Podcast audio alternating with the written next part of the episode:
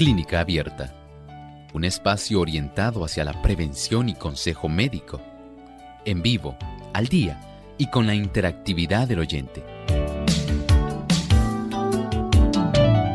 Clínica Abierta, poniendo al doctor a su alcance para un diálogo claro y honesto, porque nos importa su bienestar y salud.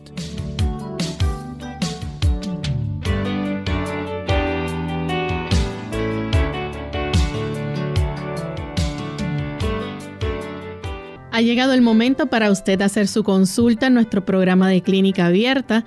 Les invitamos a participar llamando a nuestras líneas telefónicas en Puerto Rico localmente es el 787-303-0101 para los Estados Unidos, el 1866-920-9765, llamadas internacionales libre de cargos, el 787 como código de entrada, 282-5990 y el 787-763-7100.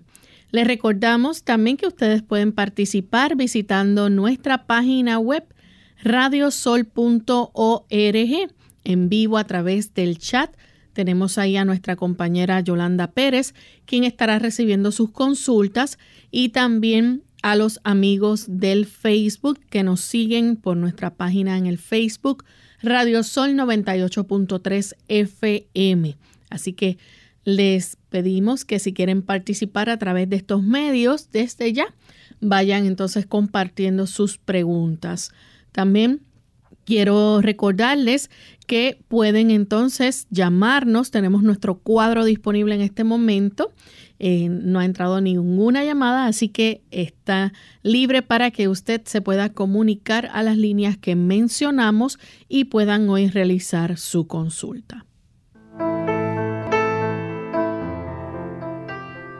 Y saludamos con mucho cariño a todos los amigos oyentes que ya se encuentran en sintonía de nuestro programa de Clínica Abierta.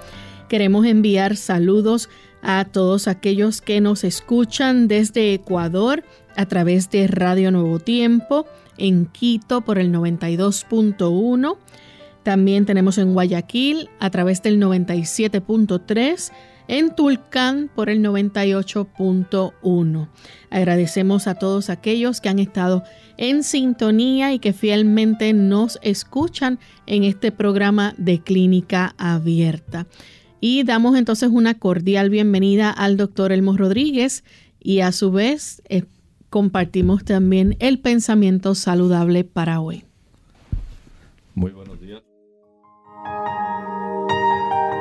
Además de cuidar tu salud física, cuidamos tu salud mental. Este es el pensamiento saludable en clínica abierta.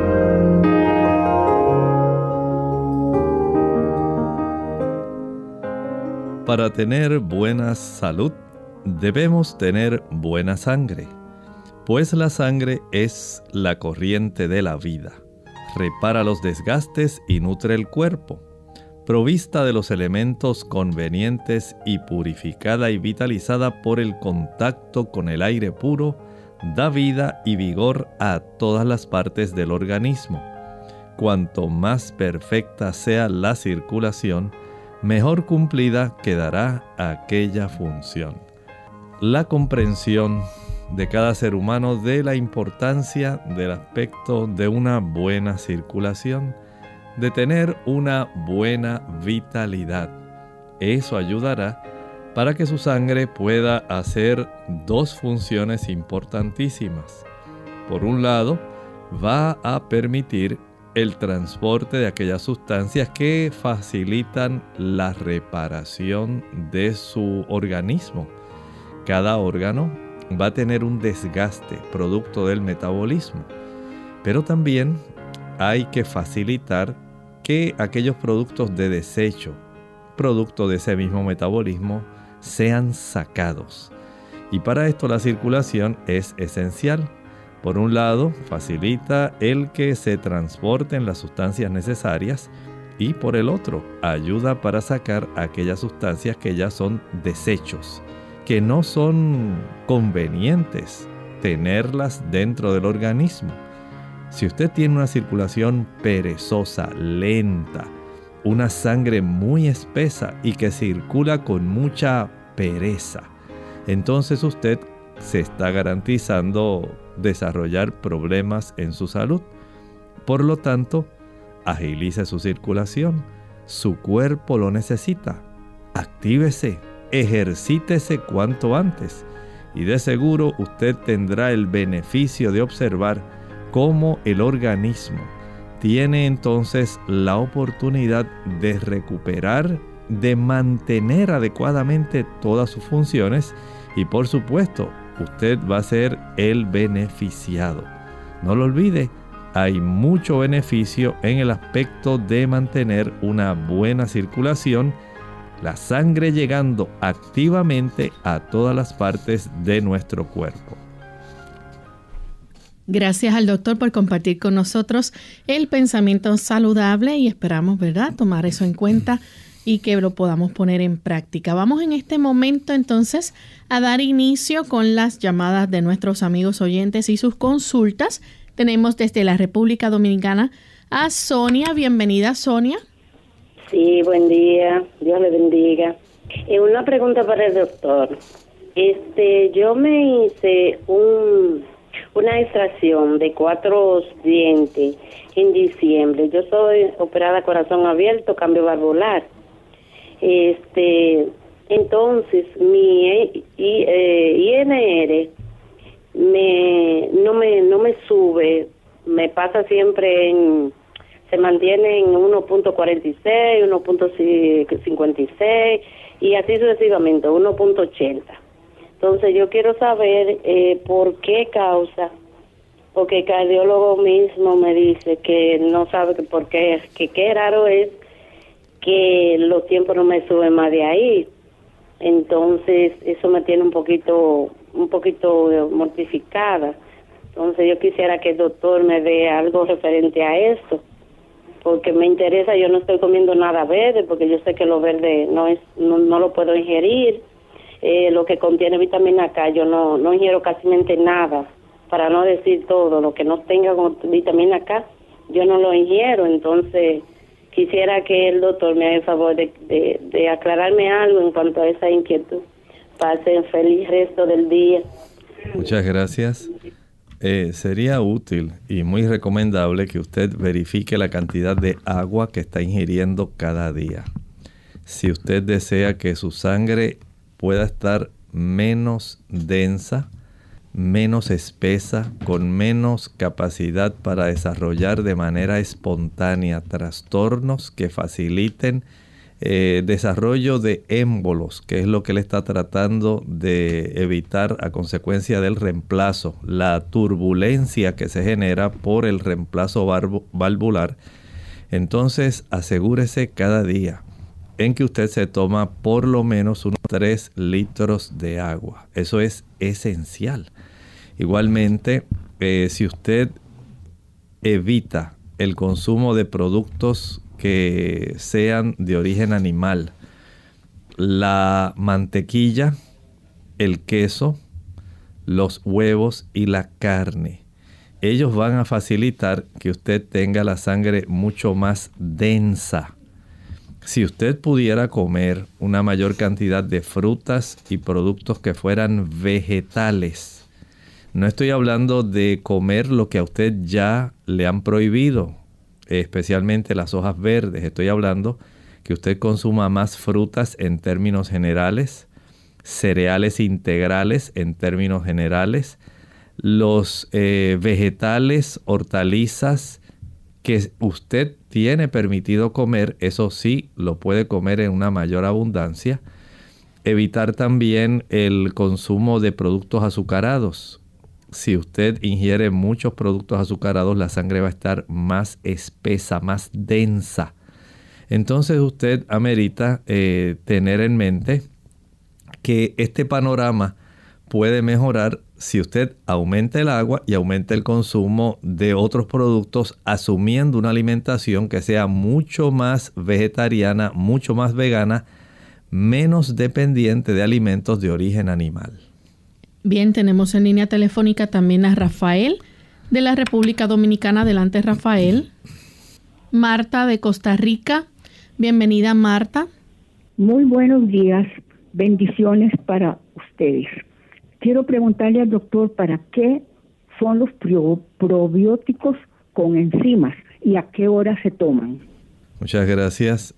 Mire, hay unas funciones eh, diferentes. Cada uno de ellos, los probióticos van a facilitar que la cantidad de bacterias que usted tiene en los intestinos, la microbiota intestinal, pueda permanecer en una proporción que facilite la salud porque ayuda para que se mantenga más elevada la cifra de las bacterias que son amigables, que son útiles para nuestro organismo e impide que aquellas que pudieran hacernos daño puedan estar elevadas. Las enzimas lo que ayudan es a facilitar el desdoblamiento o procesamiento de sustancias para las cuales esas enzimas trabajan.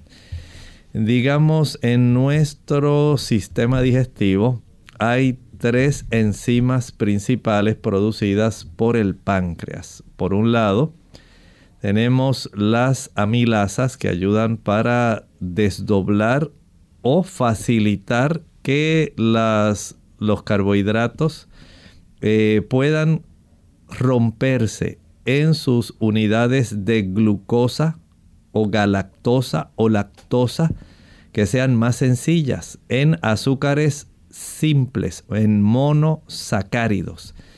Las lipasas ayudan que los triglicéridos esencialmente puedan desdoblarse o romperse en monoglicéridos y diglicéridos.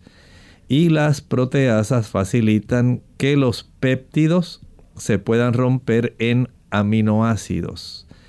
Y esto es lo que facilita que usted y yo podamos tener una buena absorción. No sé si a usted le recomendaron eso por algún tipo de trastorno que usted tenga a nivel digestivo.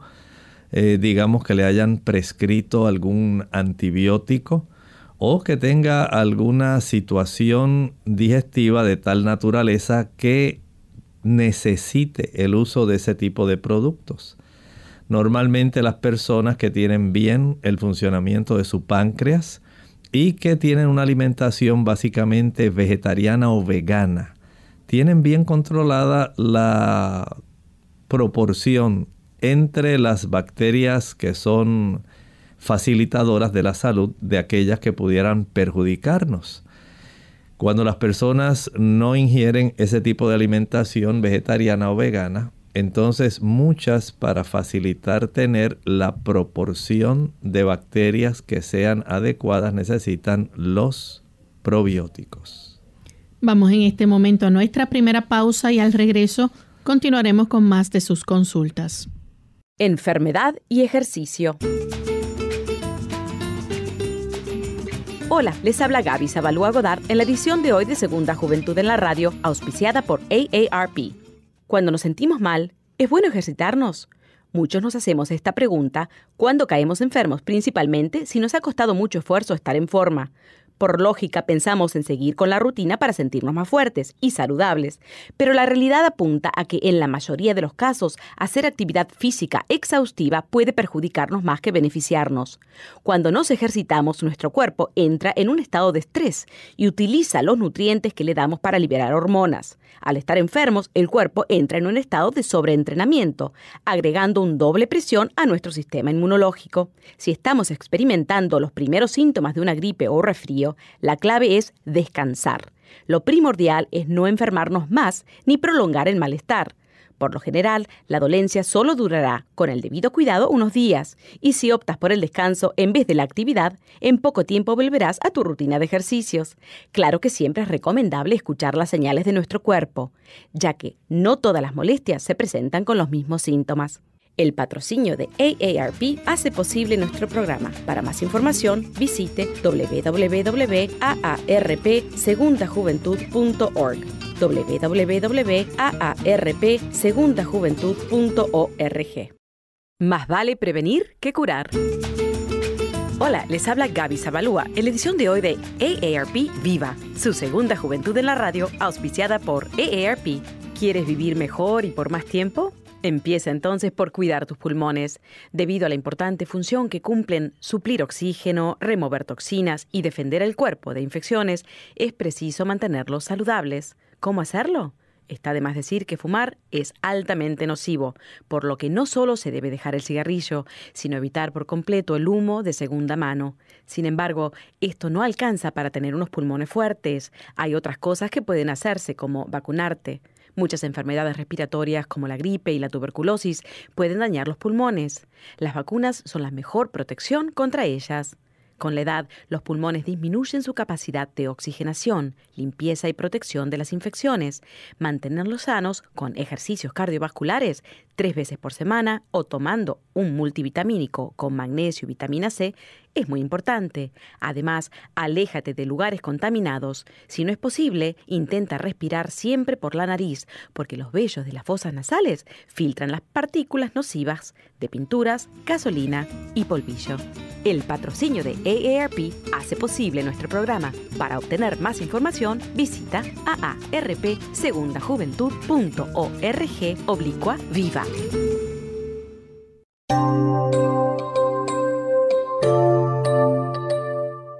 Y ya estamos de vuelta en Clínica Abierta, amigos, recibiendo sus consultas. Tenemos en línea telefónica también a Chanel, que llama de la República Dominicana. Rafael. Sí. Rafael, adelante. Estoy en línea. Sí, puede eh, hacer la consulta. Buenos días, Rafael. Eh, buenos días, doctor. Un placer poder comunicarme con usted. Mire, doctor, eh, yo tengo una inquietud. Ya he buscado solución y no me dicen nada. Eh, cuando yo orino, me duelen la coyuntura de los dedos, la coyuntura de la pierna, de la rodilla, hasta la planta de los pies. Eh, la otra pregunta es, yo tengo artrosis entonces, eh, se me han aflojado unas muelas y tengo que sacarme cuatro. ¿Qué usted me recomienda, doctor? Muchas gracias. Le contestamos la primera pregunta. En realidad, no veo alguna relación entre el asunto de que por el proceso de la micción de orinar usted tenga que tener dolores articulares eh, sí puedo comprender que hay personas que por padecer de ácido úrico, y esto puede causar artrosis también, pudiera esto tener cierta molestia porque las personas que padecen de situaciones donde tienen problemas con el metabolismo del ácido úrico, eh, pueden desarrollar eh, la expulsión de cristales de urato en la orina y esto pudiera molestarle. Pero que haya una relación directa entre los dolores articulares generales y el proceso de la micción. No he escuchado nunca un caso así. Entiendo que usted debiera acudir, digamos, si es posible, a un reumatólogo, para que el reumatólogo pueda verificar su problema en caso de que sea una situación donde haya elevación en la cifra de los niveles de ácido úrico sanguíneo. Y pudiera esto estar teniendo esa conexión. Pero no conozco un caso así. Sí le puedo recomendar, por lo menos, si ese fuera el caso, que hubiera esa conexión con el ácido úrico, el licuar dos tazas de agua, añadirle a estos seis tallos de apio, celery, y el jugo de un limón amarillo grande. Al, al, usted licuar y colar, obtendrá un jugo. Ese jugo lo va a dividir en dos tomas. Una toma es en ayuno cada mañana. La otra toma la va a hacer una hora después de la cena, una hora después de la cena. Pero durante el día usted se va a asegurar en ingerir una buena cantidad de agua. Hay personas que tienen dolores articulares solamente, sencillamente porque no se hidratan bien.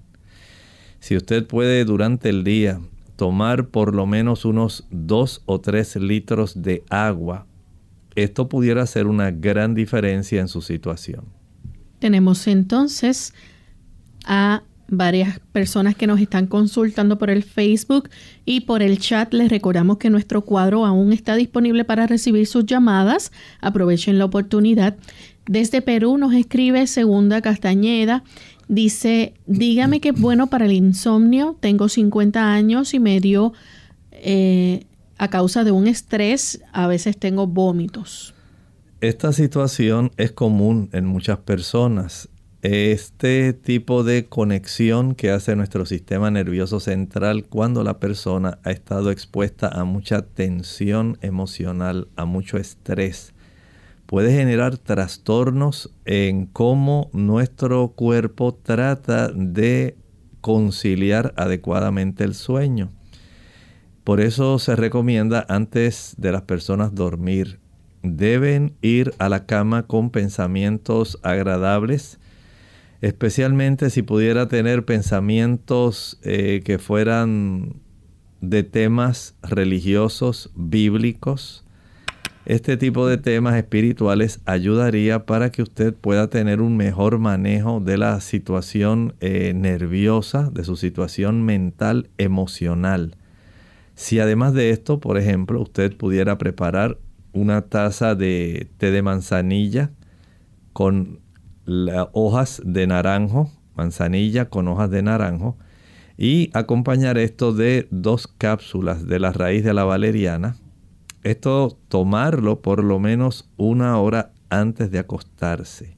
Esto le va a ser de mucha ayuda, al igual que eh, la ingesta de una tableta de mil microgramos de vitamina B12 sublingual.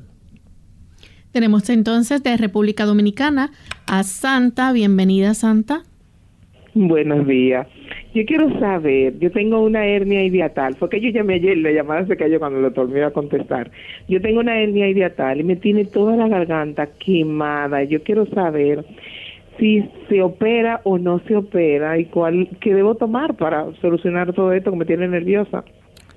Muchas gracias le habíamos recomendado ayer que, el, que usted pueda tener el beneficio de consultar con su médico, porque de acuerdo a la, al tamaño de esa hernia yatal, a veces hay hasta porciones del mismo estómago, de la curvatura mayor, que se han herniado y están protruidos hacia la zona del tórax.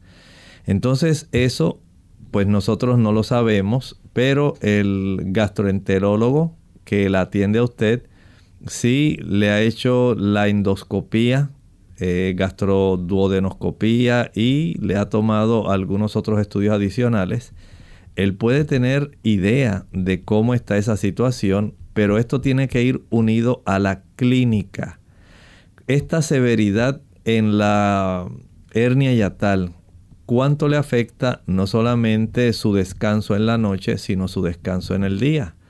Cuánto esto, como usted está refiriendo, puede facilitar que usted mantenga una erosión y una irritación en la zona orofaringea.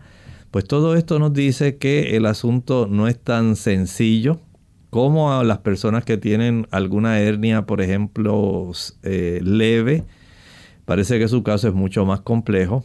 Y le había recomendado ayer que si es necesaria la cirugía, entonces habría que recurrir a ella porque la unión del músculo que encarga de facilitar que el área del esfínter gastroesofágico, el cardias, si esa, ese tipo de válvula está sumamente laxa, y no está haciendo esa función de facilitar la, el cierre de la conexión que hay entre el esófago y el estómago, entonces su problema cada vez se va a ir agudizando y usted es la que va a estar sufriendo. De ahí entonces que una buena comunicación entre usted y la franqueza con la cual el médico pueda hablarle, entonces pueda determinar qué desea hacer. Por supuesto, si usted desde ahora puede hacer algunos ajustes, evitar, por ejemplo, el café, el tabaco, el alcohol, el uso de productos azucarados, el ají picante, el chile, el pique, la canela, los clavos, la nuez moscada, la pimienta, los cubitos de sabor, las frituras, comer entre comidas. Todo eso va a agravar su problema y a esto añadirle los medicamentos. Ahora bien, por lo menos para reducir su problema, no se siente ni se acueste al finalizar cualquiera de las tres comidas. Levántese inmediatamente de la mesa y vaya a dar una caminata. Si está sobrepeso, tiene que bajar peso. El sobrepeso agrava el problema de la hernia esofágica. También es muy recomendable si puede preparar el agua de papa. Dos tazas de agua, una papa cruda pelada en la licuadora.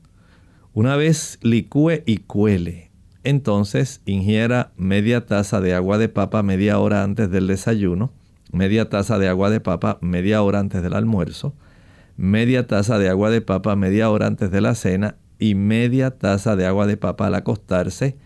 Practíquelo por seis semanas en lo que usted dilucida con su gastroenterólogo cuál es el mejor proceso para su edad, su eh, cuadro clínico y la capacidad que su cuerpo ha desarrollado para enfrentar la situación y el grado de herniación que usted tiene. Hacemos nuestra segunda y última pausa. Cuando regresemos continuaremos con más consultas. El cerebro es el órgano y el instrumento de la mente y controla todo el cuerpo. Para que las demás partes del organismo estén sanas, el cerebro tiene que estar sano y para que el cerebro esté sano, la sangre debe ser pura. Si la sangre se mantiene pura mediante hábitos correctos relativos a la comida y la bebida, el cerebro recibirá una adecuada nutrición.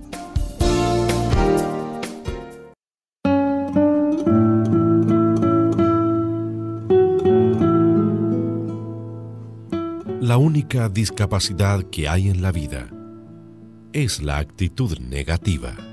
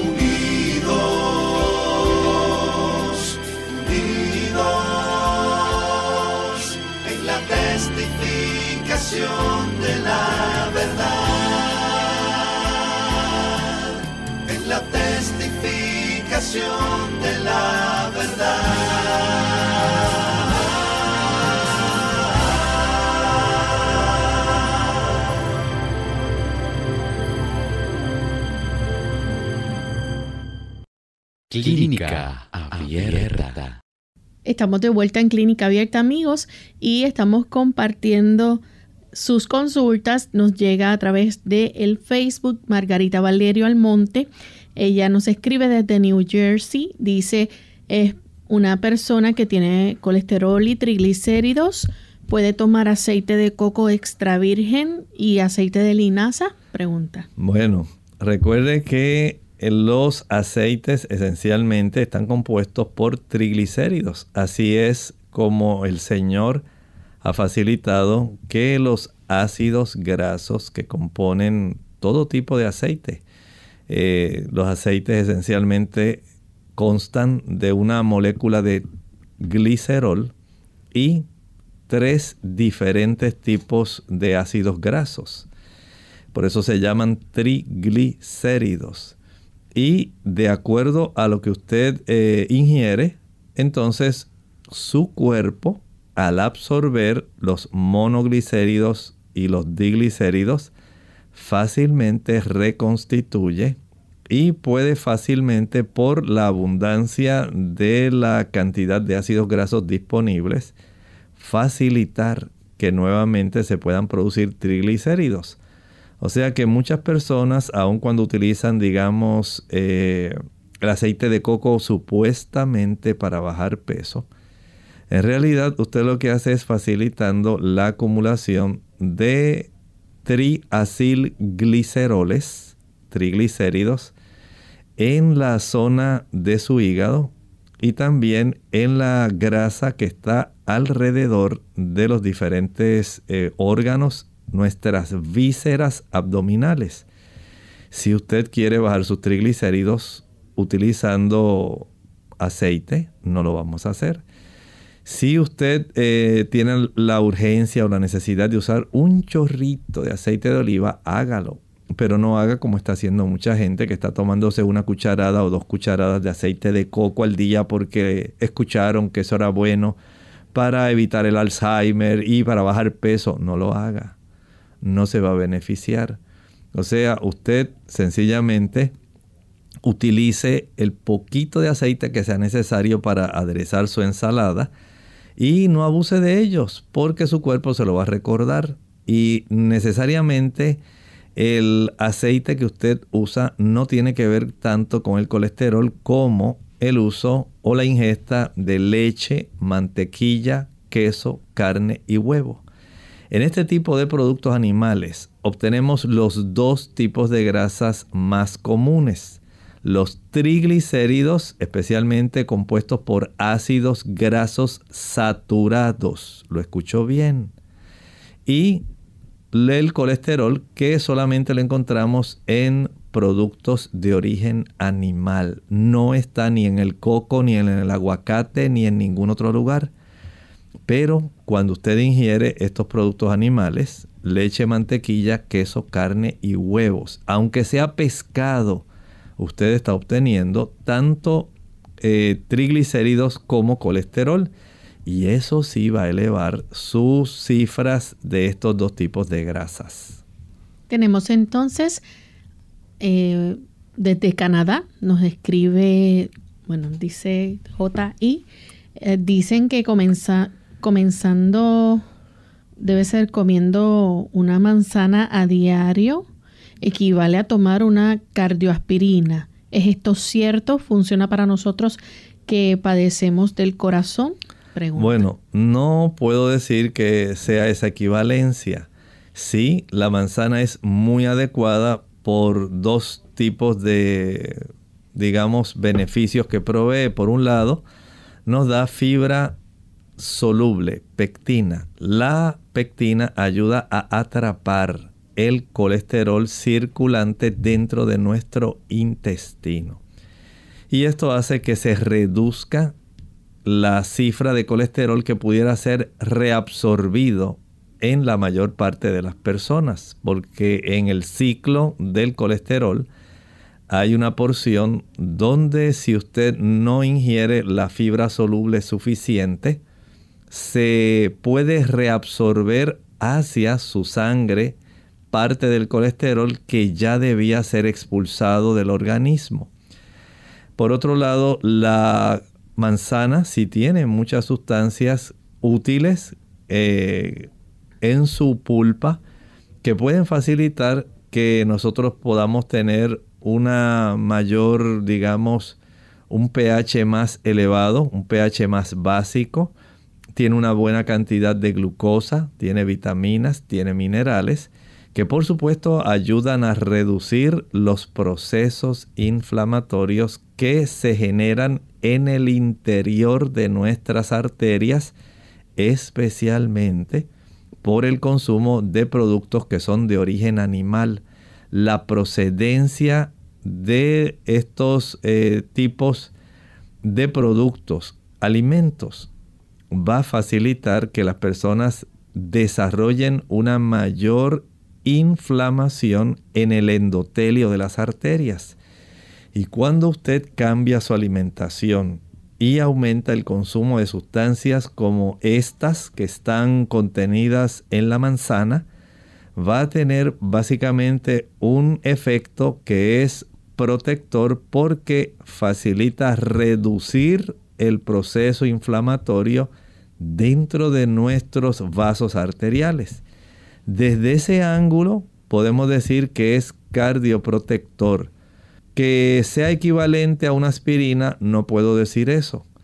Sí entiendo que la aspirina tiene un efecto particularmente en el asunto de evitar la agregación plaquetaria. Desde ese ángulo, podemos decir que al consumir más vegetales, más frutas, vamos a tener una sangre más fluida, menos espesa, menos densa, menos probable que ella espontáneamente pueda facilitar el agregamiento de las plaquetas para desarrollar algún émbolo o trombo.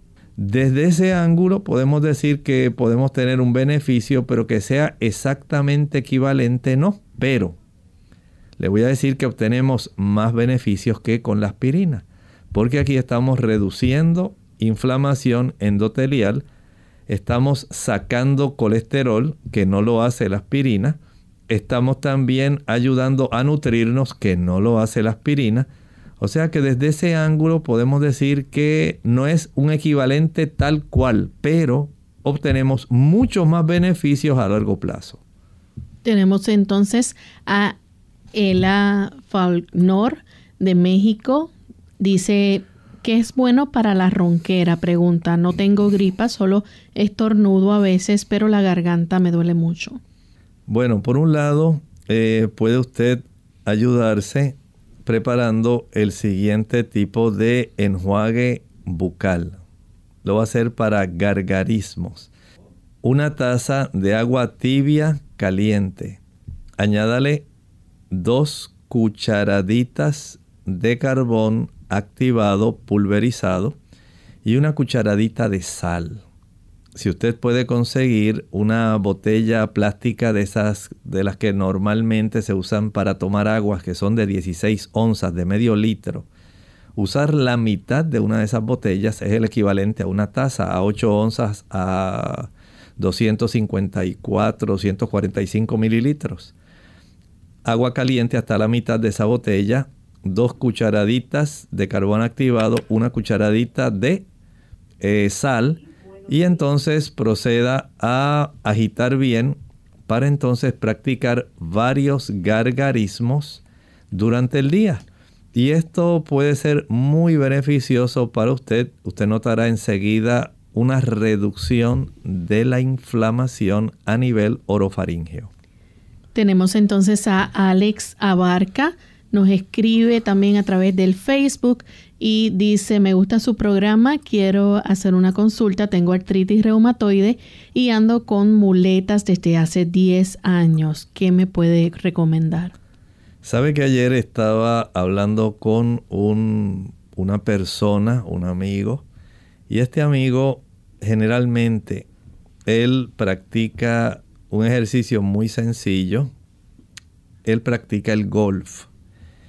Y le recomendaron practicar el golf sencillamente porque a él le descubrieron artritis. Y me comentaba ayer, me dice, doctor, desde que comencé a ejercitarme, he notado que ya mis brazos se me han ido enderezando, estoy mucho más flexible. Pero este hombre tiene un gran deseo de ayudarse y durante esos 20 años ha estado yendo una hora diaria al parque a practicar su estilo de ejercitarse caminando y golpeando con su palo de golf esas pelotitas. Y esto le ha ayudado de una manera increíble. No estoy diciendo que usted vaya a practicar golf. Lo que quiero enfatizar es que al usted ejercitarse cada día, cada día, aunque usted en este momento esté en esa situación donde usted requiere el uso de las muletas, el esfuerzo que usted haga diariamente por un lapso de tiempo le puede ayudar a mejorar su condición de las articulaciones para que usted note cómo poco a poco el rango de movilidad y el dolor se van reduciendo. No sé cuánto es el grado de daño o de deformidad que ya la artritis haya producido. Recuerde que no es solamente el daño a nivel de la superficie del cartílago. En la artritis se afecta también el líquido sinovial que está eh, lubricando la articulación. Se inflama la cápsula articular de esas articulaciones, en su caso las rodillas. Y por supuesto, esa inflamación va a facilitar el que haya una mayor destrucción. Se consideran que son condiciones crónico-degenerativas. Por lo tanto, lo que usted pueda hacer hoy en su beneficio, haciendo un poco de esfuerzo, va a ayudar para que mañana usted no esté peor que hoy, sino que esté por lo menos eh, disminuyendo su problema y muy probablemente esté mejor que lo que estaba hoy. Y así va a ocurrir pasado mañana. Cuanto antes usted pueda iniciar, aunque sea de una forma leve, un proceso donde usted comience a caminar, a estimular esas articulaciones, tal vez con alguna bicicleta estacionaria sería muy apropiado para usted en lo que va agarrando una mayor fortaleza en los tendones, en los ligamentos, en la cápsula articular y en los músculos. Pudiera una bicicleta estacionaria ser muy adecuado para usted. Tenemos entonces a Luz Evelyn. Ella nos escribe desde Perú y pregunta si se podría comer pescado y pollo cuando hay gastritis. Bueno, el cuerpo generalmente va a desarrollar una mayor acidez cuando tiene que digerir y facilitar eh, la combinación de los ácidos gástricos con la proteína y con la grasa, porque los enlaces químicos son bastante fuertes y el cuerpo tiene que facilitar a nivel estomacal que esas proteínas comiencen a fragmentarse en tripéptidos, dipéptidos y a lo mismo ocurra con la grasa. Comiencen a fraccionarse esas cadenas de triglicéridos y comiencen a facilitar que haya una descomposición, una fragmentación de esos ácidos grasos con el glicerol. Cuando se llega a la región del duodeno, donde ahí se exponen a las enzimas pancreáticas y al líquido biliar, entonces todavía se fragmentan aún más en las unidades constituyentes para poder ser eventualmente absorbidas del intestino a la sangre. En la medida en que nosotros utilizamos esos dos productos que son, eh, requieren una alta cantidad de ácidos eh, estomacales, pues por supuesto que va a tener gastritis.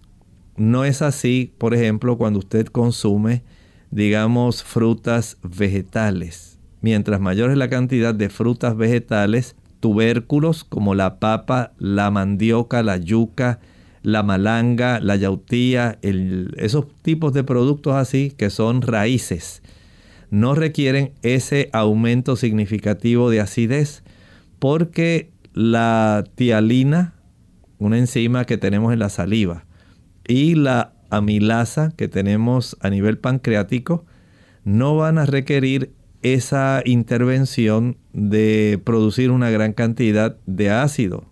Pero escuche con atención, cuando usted consume muchos productos ricos en azúcares simples, digamos como la glucosa, usted sí va a facilitar una gran cantidad de ácido. Si además de esto le gustan las frituras, ahí tiene una buena cantidad de producción de ácido para poder desdoblar los ácidos grasos de esas frituras, aunque sean con aceite vegetal. Si usted puede evitar los otros, los otros tipos de sustancias que van a irritar también el estómago. El chile, el pique, la canela, la nuez moscada, la pimienta, la mostaza, el alcohol, el vinagre. Entonces ya su caso va a empeorar. Adoptar una alimentación donde predominen más los vegetales, cereales y hortalizas le va a ayudar a reducir mucho su problema de acidez, aunque luego eventualmente usted pueda ir poco a poco añadiendo sustancias que son más proteicas o que contienen ácidos grasos. Elena Ramírez de la República Dominicana tiene un hijo de 24 años, dice que en una sonografía abdominal salió todo bien, menos que salió hígado graso leve. Su recomendación, por favor, y algún remedio natural. La recomendación que baje peso. Por otro lado, debe también verificar su ingesta de productos azucarados. A mayor consumo de alcohol y de productos azucarados, jugos, maltas, refrescos, bombones, helados, paletas, bizcochos, galletas, flanes, chocolates. Mayor cantidad de conversión por parte de nuestro cuerpo de los azúcares hacia los triglicéridos. Y los triglicéridos son los que más van a estar depositándose dentro de su hígado y alrededor de los órganos viscerales en nuestro abdomen. Por eso hay que tener mucho cuidado en esto. Recuerde, el alcohol tiene mucho que ver, pero también el azúcar. Y si usted es de los que le encantan las frituras y consume bastante aceite, ya sabe que va a continuar con el hígado graso. Esto hay que atenderlo cuanto antes porque el hígado graso da lugar eventualmente con el tiempo al desarrollo de cirrosis hepática. Juan C. Pérez nos pregunta desde Venezuela ¿Qué puede hacer para limpiar sus arterias? Adopte una alimentación vegana durante dos años, así como lo escucha. No hay otra manera. Mientras usted consuma productos altos en ácidos grasos, especialmente saturados, que van a irritar el interior de las arterias, y mientras consuma colesterol, que proviene de la leche, mantequilla, quesos, huevos y carne blanca, roja y pescado, por si acaso. Todos ellos van a facilitar el desarrollo de placa de ateroma, tanto por el proceso inflamatorio que generan los ácidos grasos, como por los depósitos de colesterol, especialmente ese tipo de molécula LDL, van a facilitar el endurecimiento y el tapizado interno de estas grasas oxidadas que van a quitarle esa oportunidad de mantener la elasticidad a sus arterias. Si usted no adopta una alimentación vegetariana libre de frituras, libre totalmente de productos animales, es poco probable que usted pueda tener una calidad de arterias que puedan facilitar el que usted vaya a ostentar una buena calidad de salud arterial y va a seguir poco a poco eh, obstruyendo sus arterias. Rosángel Guerrero, su papá tiene, eh, dice, dos, eh, un PCR de 2.5 la próstata no tiene nódulos, hipertrofia prostática grado 2. ¿Qué cree usted? Él está con una sonda, pero aún no puede orinar sin sonda. Bueno, eh, debe ser un PSA. Un PSA, el antígeno específico prostático. 2.5 está dentro de una cifra adecuada. Otra cosa es que tenga los eh, nódulos y la hipertrofia prostática le recomendamos que evite el consumo de leche y huevo. Nada de leche y huevo y nada de frituras. Nada de frituras. Esto va a facilitar que esta situación eh, se mantenga, empeore, aunque él tiene un antígeno específico de su próstata adecuado. Recomiéndele que pueda eh, hacer un baño de asiento en agua tibio caliente por 10 a 12 minutos, donde sumerja la porción pélvica donde está ubicada la próstata. Bajo esa influencia de agua tibio caliente, 10 a 12 minutos. Al finalizar, entonces ya puede vaciar desde el ombligo hacia abajo un litro de agua fría, no congelada, sino fría. Esto ayuda para reducir ese tamaño prostático por el efecto de contraste. También puede utilizar el té de ortiga, la ortiga úrtica dioica, muy apropiada para la próstata de los caballeros. Daisy Pérez pregunta si se puede tomar el sol a través del cristal de una ventana en el hogar y así obtener la vitamina D del sol. Sí, no hay ningún problema porque si estos cristales de la ventana del hogar son transparentes, no tienen algún tipo de filtro eh, para reducir la cantidad de rayos ultravioletas, mientras usted tenga el espectro total que compone la luz visible, usted va a obtener esa vitamina D. Pero por supuesto, tiene que estar ahí un rato, dependiendo del color de su piel. Y así, aunque sea, se puede beneficiar. Ahora, si usted puede ejercitarse cerca de esa ventana donde se expone al sol, muchísimo mejor. Bien, estas son las consultas que hemos contestado en el día de hoy. Agradecemos a todos los amigos que se han estado comunicando a través del Facebook, a través del chat y nos siguen a través de las redes sociales. Recuerden compartirnos el enlace, compartir nuestra página en Facebook para que otras personas también puedan participar a través de este medio. Y agradecemos a todos por el apoyo que nos brindan. Vamos en este momento a compartir este pensamiento bíblico final antes de despedirnos. Aquí el ángel que está dándole a Juan las instrucciones nos introduce en una escena que es asombrosa.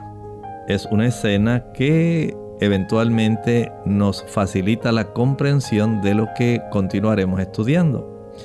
Dice que ese ángel tomó el incensario. Recuerden que el incensario usualmente está en la zona del altar del incienso, pero cuando el sumo sacerdote entra una vez al año al área del lugar santísimo, ahí también él entra con el incensario y lo pone sobre la tapa de esa arca que se llama el propiciatorio.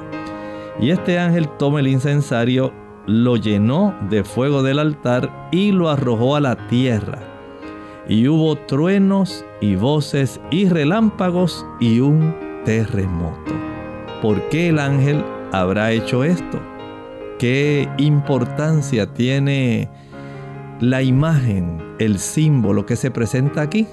Continúe con nosotros en Clínica Abierta. Continuaremos hablando de todo lo que está detrás de estas imágenes.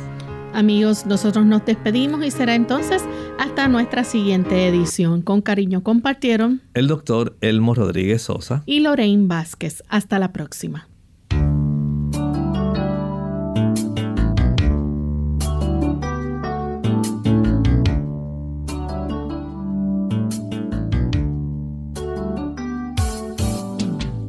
abierta. No es nuestra intención sustituir el diagnóstico médico. Antes de poner en práctica cualquier consejo brindado en este programa, usted debe consultar con su médico. Hasta la próxima.